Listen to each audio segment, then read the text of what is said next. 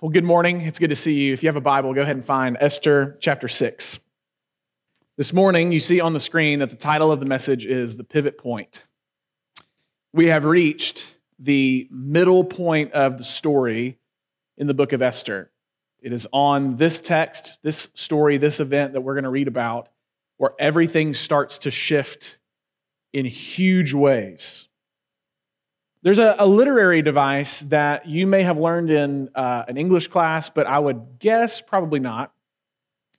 And uh, you need to know what it is uh, for this for the sake of understanding this book. So, um, we, if you were with us a couple of years ago, uh, we went through the Gospel of Mark on Wednesday nights, and in the Gospel of Mark, we have over and over and over again these things called uh, Markan sandwiches. Right. So uh, there would be a story and another story that had very similar themes or very similar events taking place.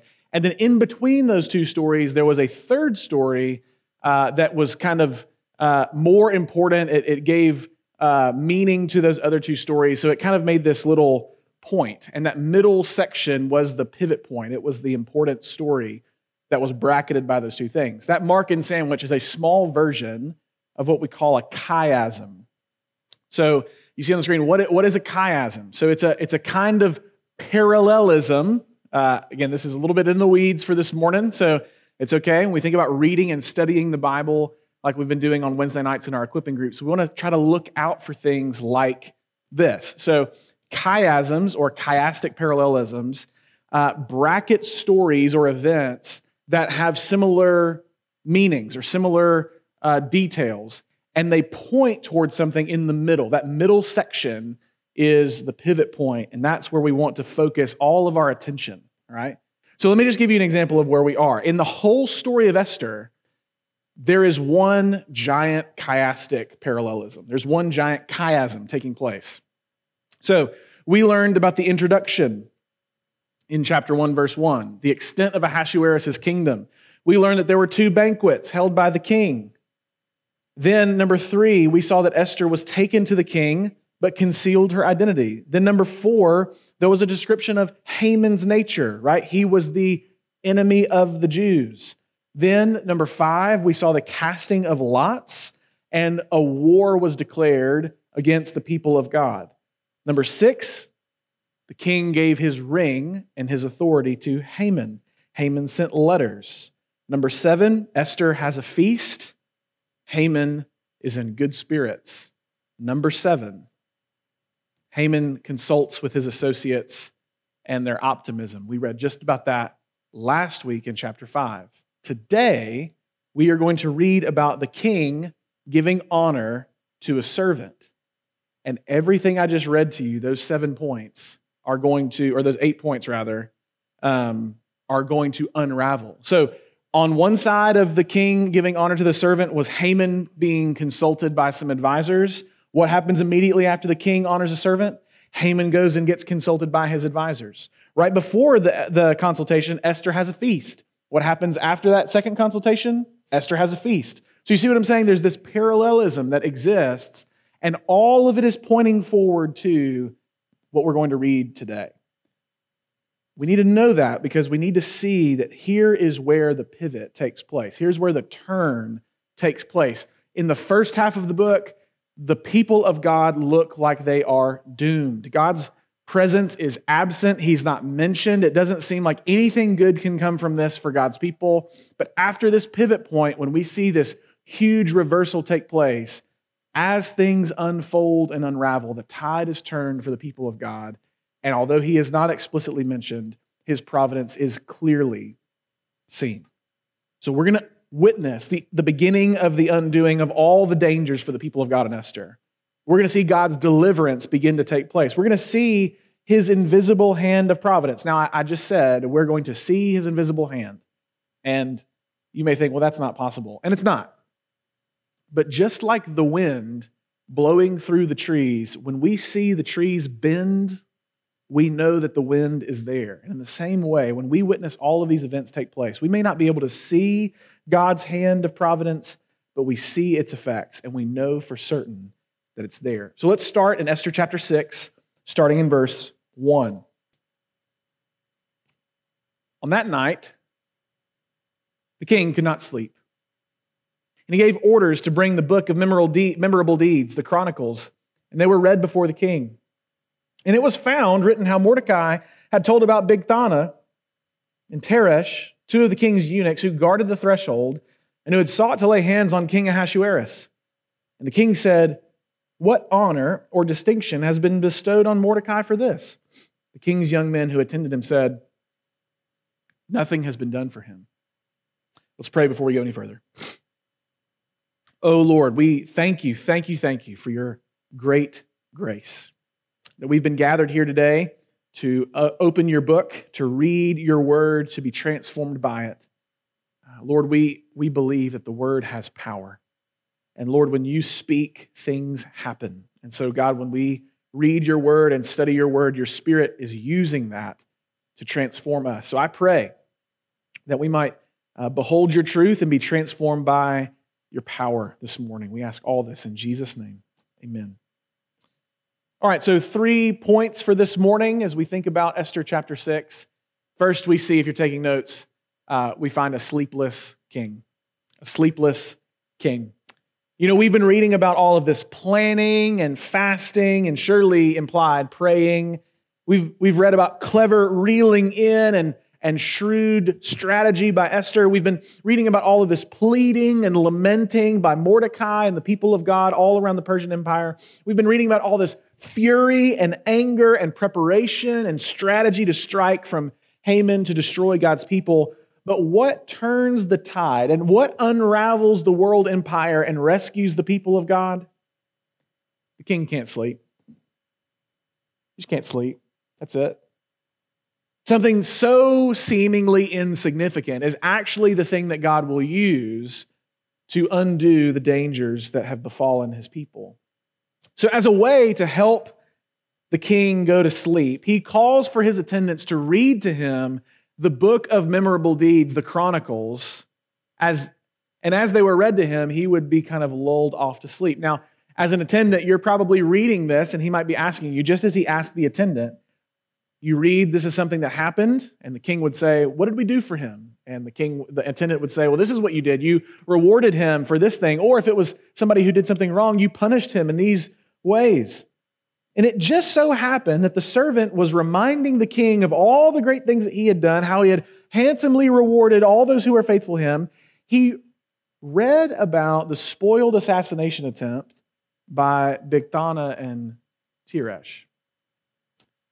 And when the king asked, Well, what did we do for Mordecai? What did we do for the one who saved my life? And the attendant said, Nothing has been done for him. The king jolted awake because he realized that Mordecai had not been rewarded for his faithful deed in saving the king. Now, this sets up a really great need. As the king of the Persian Empire, if somebody does something good for you, you want to reward that. Why? So that more people will do good stuff for you.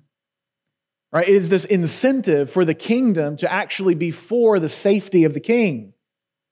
In the same way, he would also immediately punish disobedience. So, as soon as Bigthana and Teresh were found to be guilty of the assassination attempt, they were thrown on the pike. They were killed. They were executed. So, as soon as possible, the king needs to do something about Mordecai. He needs to reward him in some way. But as we've seen throughout the story, the king is unable, he is incapable of making a decision by himself. So he is going to ask for some help. And we see here now in the second point of our story, not only do we see a sleepless king, but the major point and the pivot point of the book of Esther is an honored servant. An honored servant. So let's look at verse 4. The king said, Who's in the court? Pause. At this point, it's probably dawn. Uh, the king hasn't been able to sleep through the night. He's been listening to the books of the Chronicles, and he realizes that morning is coming, dawn is coming. We got to do something about it. So, verse 4 the king said, Who is in the court?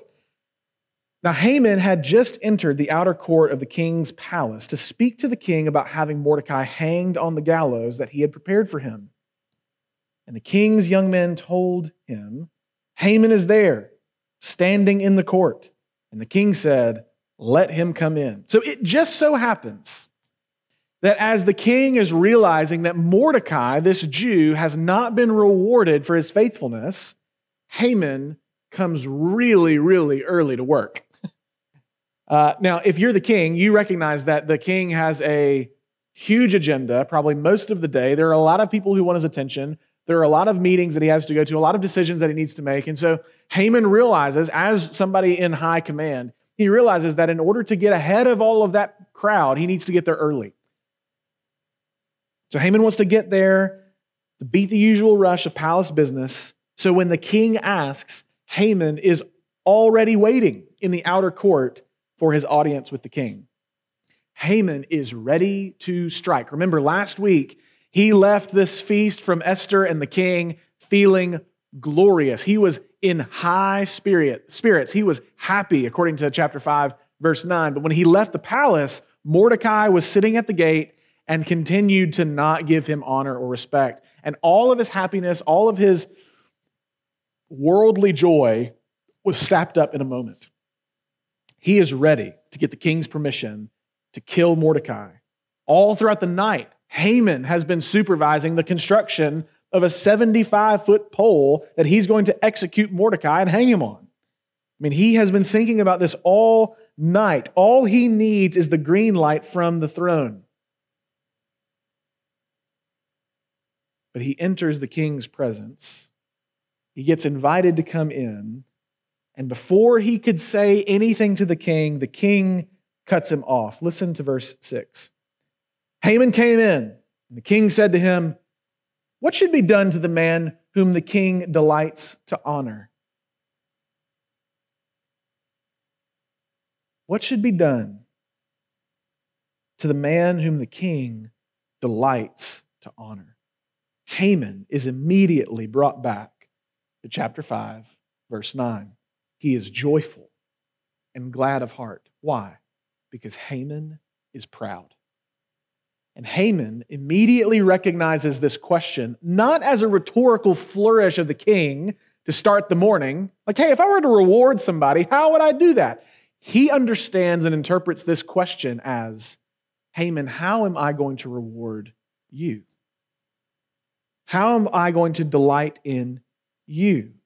What do I want? And the way we know this is because of verse 6, uh, the second part. It says, And Haman said to himself, Whom would the king delight to honor more than me? Haman is so focused on his own ego, his own prestige, his own status that he can't for a moment even fathom that the king is not speaking about him. So here's Haman's chance to shoot for the moon. And what does Haman want more than anything? Does he want more than anything in the world? It actually isn't to kill Mordecai. Killing Mordecai is how he gets the thing that he wants more than anything in the world. What he wants more than anything in the world is prestige. What Haman wants, what Haman's idol is, and we learned this from last week, is not even to be significant. Like Haman isn't really concerned about being significant as much as he is concerned about being seen as significant. He wants people to look at him and notice. He wants people to look at him and revere him. He wants people to look at him and show him honor. So rather than a thoughtful pause or consideration in the presence of the king about the question that has been asked, out of the abundance of Haman's heart, his mouth spoke. Look at verse 7.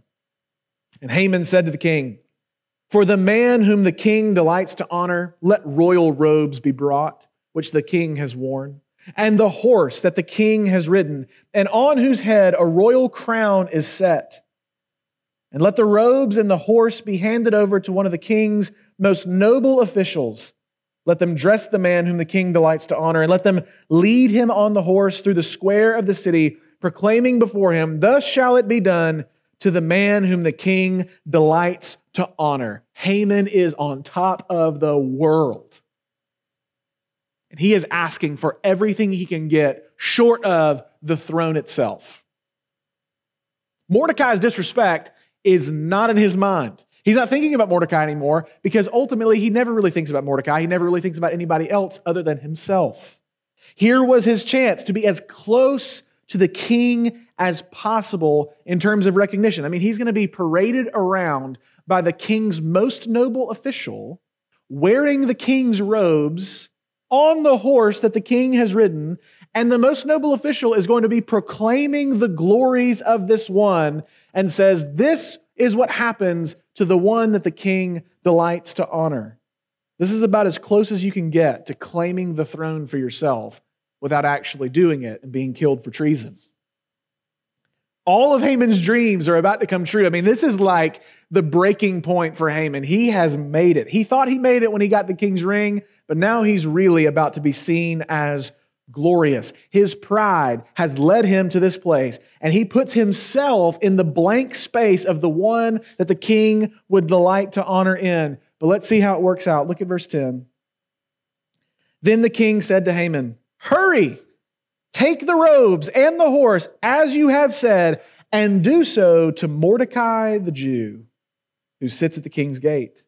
Leave out nothing that you have mentioned. So Haman took the robes and the horse, and he dressed Mordecai and led him through the square of the city, proclaiming before him, Thus shall it be done to the man whom the king delights to honor. Haman's dreams have instantly turned into his nightmare. Now, we're kind of thinking about this a little somber and a little serious. This is perhaps one of the funniest sections of the whole Bible, okay? I mean, here is a man who is larger than life, wants prestige more than anything in the world, is right at the precipice of receiving what he wants. And the king says, Actually, I want you to do that for your worst enemy. and I want you to be the one, you're my most noble official. In other words, it's like the king says to Haman, You're the first loser. And so you need to be the one to parade this man around and proclaim his glory to the world. The wicked enemy of the people of God is so sure that he would be blessed. But an enormous reversal has taken place. Now, Christopher Ash, a uh, pastor and uh, scholar, helps us to see what happens with Mordecai in this text. In verse 11, Haman took the robes and the horse, and he dressed Mordecai and led him through the square of the city, proclaiming before him, Thus shall it be done to the man whom the king delights to honor. Christopher Ash makes the argument, and I think it's he's right. This is a, this is a shadow of a kind of transfiguration.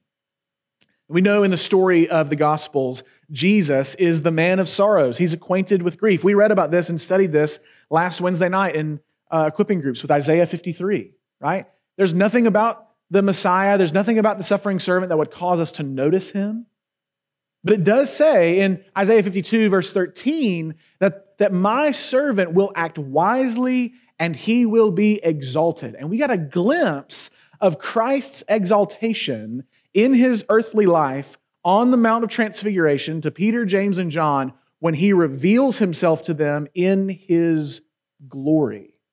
When he reveals himself to them as the King of Kings. And they bow down before him and they recognize that this person who is humble, gentle, lowly in heart, not someone that most people would even notice, not so uh, not after prestige, not after recognition from other people, that he was transfigured and transformed, and we were able to see him for who he really is. And in the same way, Mordecai was this faithful follower of God in the sense that he was faithful to save the king. And his work of righteousness was not done so that he would receive a reward.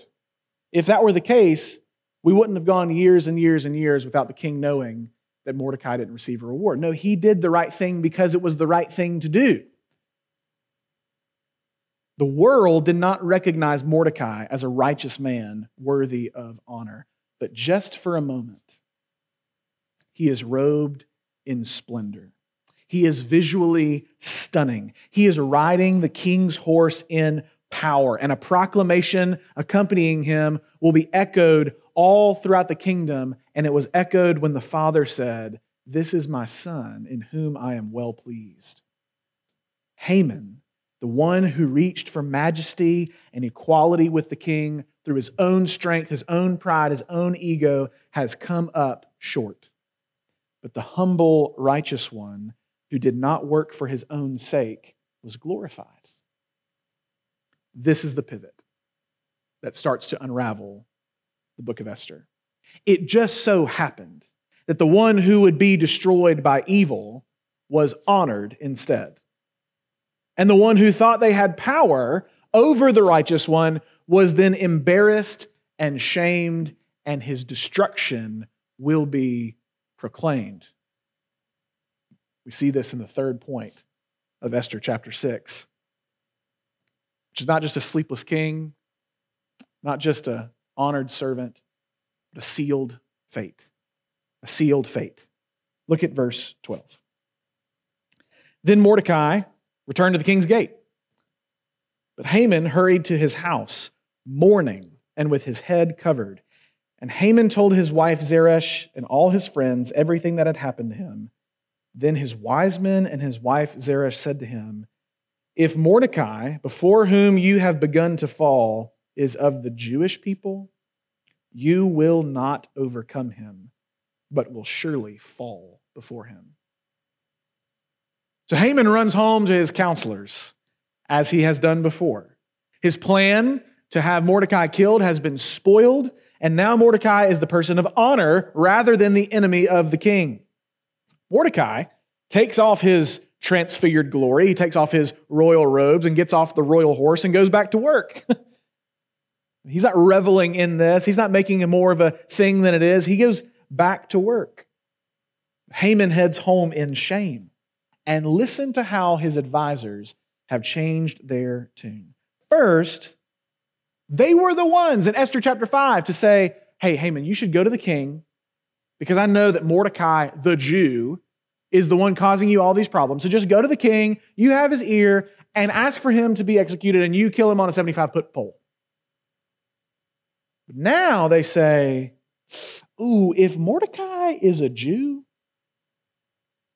it ain't looking good, Haman. If, if the one who has caused you all of this drama and all of this heartache and all this shame is of the Jewish people, you don't stand a chance. Actually, you will fall before him. Now, they, they knew the previous night that Mordecai was a Jew.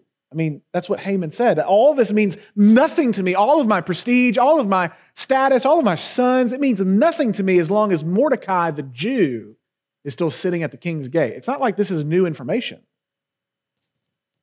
But now, they've changed their tune. Suddenly, his counselors have some theological insight that they did not have the night before. Maybe they realize that the people of God, Israel, have been unusually resilient and have been delivered in a variety of ways before. Like maybe they just were thinking about it over the day and they go, man, you know, now that I think about it, if Mordecai's a Jew, I mean, we know a little bit about Jewish history. They've been in some crazy circumstances before and yet have never been destroyed. Maybe they just think that Mordecai will have the king's ear now as the honored servant that he now has a position of influence and authority that Haman even doesn't have. Either way, they spoke more than they knew. These, these counselors were speaking prophetically, even though they didn't know that they were. The tables had indeed turned. Deliverance was coming for God's people, and it could not be stopped. You know, hindsight is usually 2020, and now Haman's counselors realize by looking at the writing on the wall, so to speak, that this has been the case the whole time. I mean, Haman has been planning and prodding and uh, strategizing to try to destroy the people of God, but if, if it's the Jews that he's after, I don't think he's going to be successful. He will fall before them. Now, this is an opportunity for Haman. His idol of prestige has been exposed yet again and found completely dissatisfying.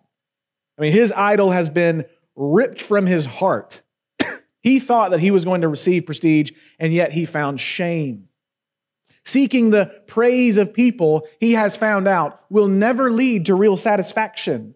And as we studied two weeks ago in Psalm 1 and 2, The nations may rage and plot against the king and his anointed, but God sits in the heavens and laughs.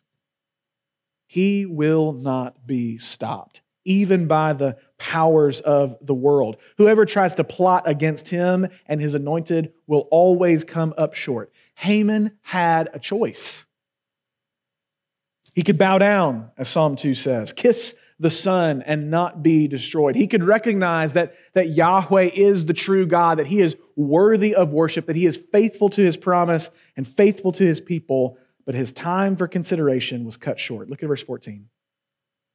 While they were yet talking with him, the king's eunuchs arrived and hurried to bring Haman to the feast that Esther had prepared. Haman is off to the feast. Time is up for him. So, as we conclude this chapter and think just for a moment about application to our own lives, we immediately should be struck with God's providence playing out for his glory and for the good of his people. It's something we see over and over and over again, but it's an application that bears repeating because over and over and over again we miss it. Romans 8:28 really is a verse that we can that we can trust. That for those who love God, all things work together for good those who are called according to his purpose, that he really is working together all things that take place for good. In spite of what seems like an increasingly hostile world towards the church, Jesus has made it clear to the disciples and to us that the gates of hell will never prevail against us. Second, we notice that seemingly insignificant things are used mightily by God. I mean, all of this is hanging on, it's hinging on the fact that one night the king just could not sleep. And that servant just so happened to read of all of the things that the king has done about Mordecai. So, yes, we plan and think hard and we press into the word and obey his commands, but students, we are utterly dependent on God to work. We are completely dependent for God to bring about his purposes. We want to walk alongside him in those purposes. We want to walk in the works that he has prepared for us beforehand, according to Ephesians 2. But at the end of the day, this is Philippians 2. Paul says to work out your salvation with fear and trembling, for it is God who works in you to will and to work. God is the one in control. God is the one doing things behind the scenes, things that we don't notice to bring about his purposes. Third, we must ask ourselves what kind of counselors we are to ourselves and to others. You know, these counselors met with Haman twice, his wife and his friends, and first they gave them they gave him really bad information. They gave him really bad counsel, and later when they remembered some key information, they said something a little bit more true. How often do we fail to see God's work all around us? Or how often are we quick to give counsel or advice only to be missing key information that would change what we say? Students, we need wisdom. We need wisdom for our own lives. We need eyes to see for our own sake and for others around us. God, help us to have these things by His grace, that we don't think that we just have some kind of objective knowledge of the world, but instead we realize we are in desperate need of wisdom. God, we need your insight. We need your strength. We need your guidance. We need your leadership in our lives. Fourth, we need to see a real warning here in this text. And that is everyone, everyone will bow before the Lord. The righteous will bow in joy and splendor. It will be a delight. The wicked will bow in shame. When we studied Psalm 1 two weeks ago, you read that they will not, the wicked, will not stand in the congregation of the righteous. Right? The way of the righteous, God knows, but the way of the wicked will perish. And so this warning is for us to repent and that we really can repent even right now and turn back or turn for the first time to the Lord of grace. You may think, like Haman, you have committed some kind of heinous sin or you've committed too much sin or you're damaged goods, that your judgment is sealed, that there's no hope for you. But listen to Ian Duguid talking about this text. He says, In Christ, the promised Holy Spirit descends on a new people made up of Jews and Gentiles so that they might receive together all the blessings that God has planned for his people. In Christ, there is hope even for former Hamans, those whose lives have been lived in enmity to God and his people. Like that's us. Like in certain ways, we, we all were Haman because in certain ways, we all had at the center of our heart, the seated on the throne of our souls was not the Lord, it was us. And we were about prestige. We were about our own recognition. We were about our own status. And for some of us, we still are. If we could somehow peel back and look into your soul, who would be seated on the throne of your heart? It's, it's you, not God. Haman was whisked off to a banquet that we will find leads to his ultimate demise. But for us, it is not too late. So I am pleading with you from the book of Esther to be reconciled to this King of glory don't follow Haman's path of idolatry and pride and say, if I could just go even deeper into my delusion, even deeper into my sin, I will ultimately get the thing that I want. It is never going to happen. But if you come to Jesus, you will find rescue and redemption. If you come to Jesus, the king will look at you and say, righteous, innocent blessed, not guilty. Let's pray. Father, we thank you for your grace. We thank you for the good news of the gospel. We see even in a text like Esther 6, your providential hand working out all things for your glory and for the good of those who love you, called according to your purpose.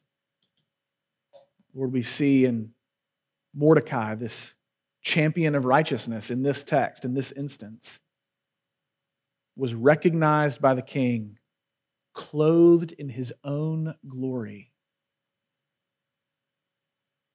And Lord, we know that, that that's, that's the life of Christ. One who was righteous for righteousness' sake, maligned, looked over. The glimpse of his glory was seen by some, but now he is clothed in righteousness. He is full of the splendor of your glory. And Father, in Christ, we too can be clothed in Christ's righteousness. We don't have to suffer the shame and embarrassment that our words that we try to use to promote our own status, our own ego, our own prestige, those things will turn to ash but if our hope is in you, we will never be disappointed. So, God, I pray that in the next few minutes, the conversations around our groups would be helpful, be profitable, that we would lean more deeply into your promise, your faithfulness, your goodness, that we would decrease so that you might increase. We ask this in Jesus' name. Amen.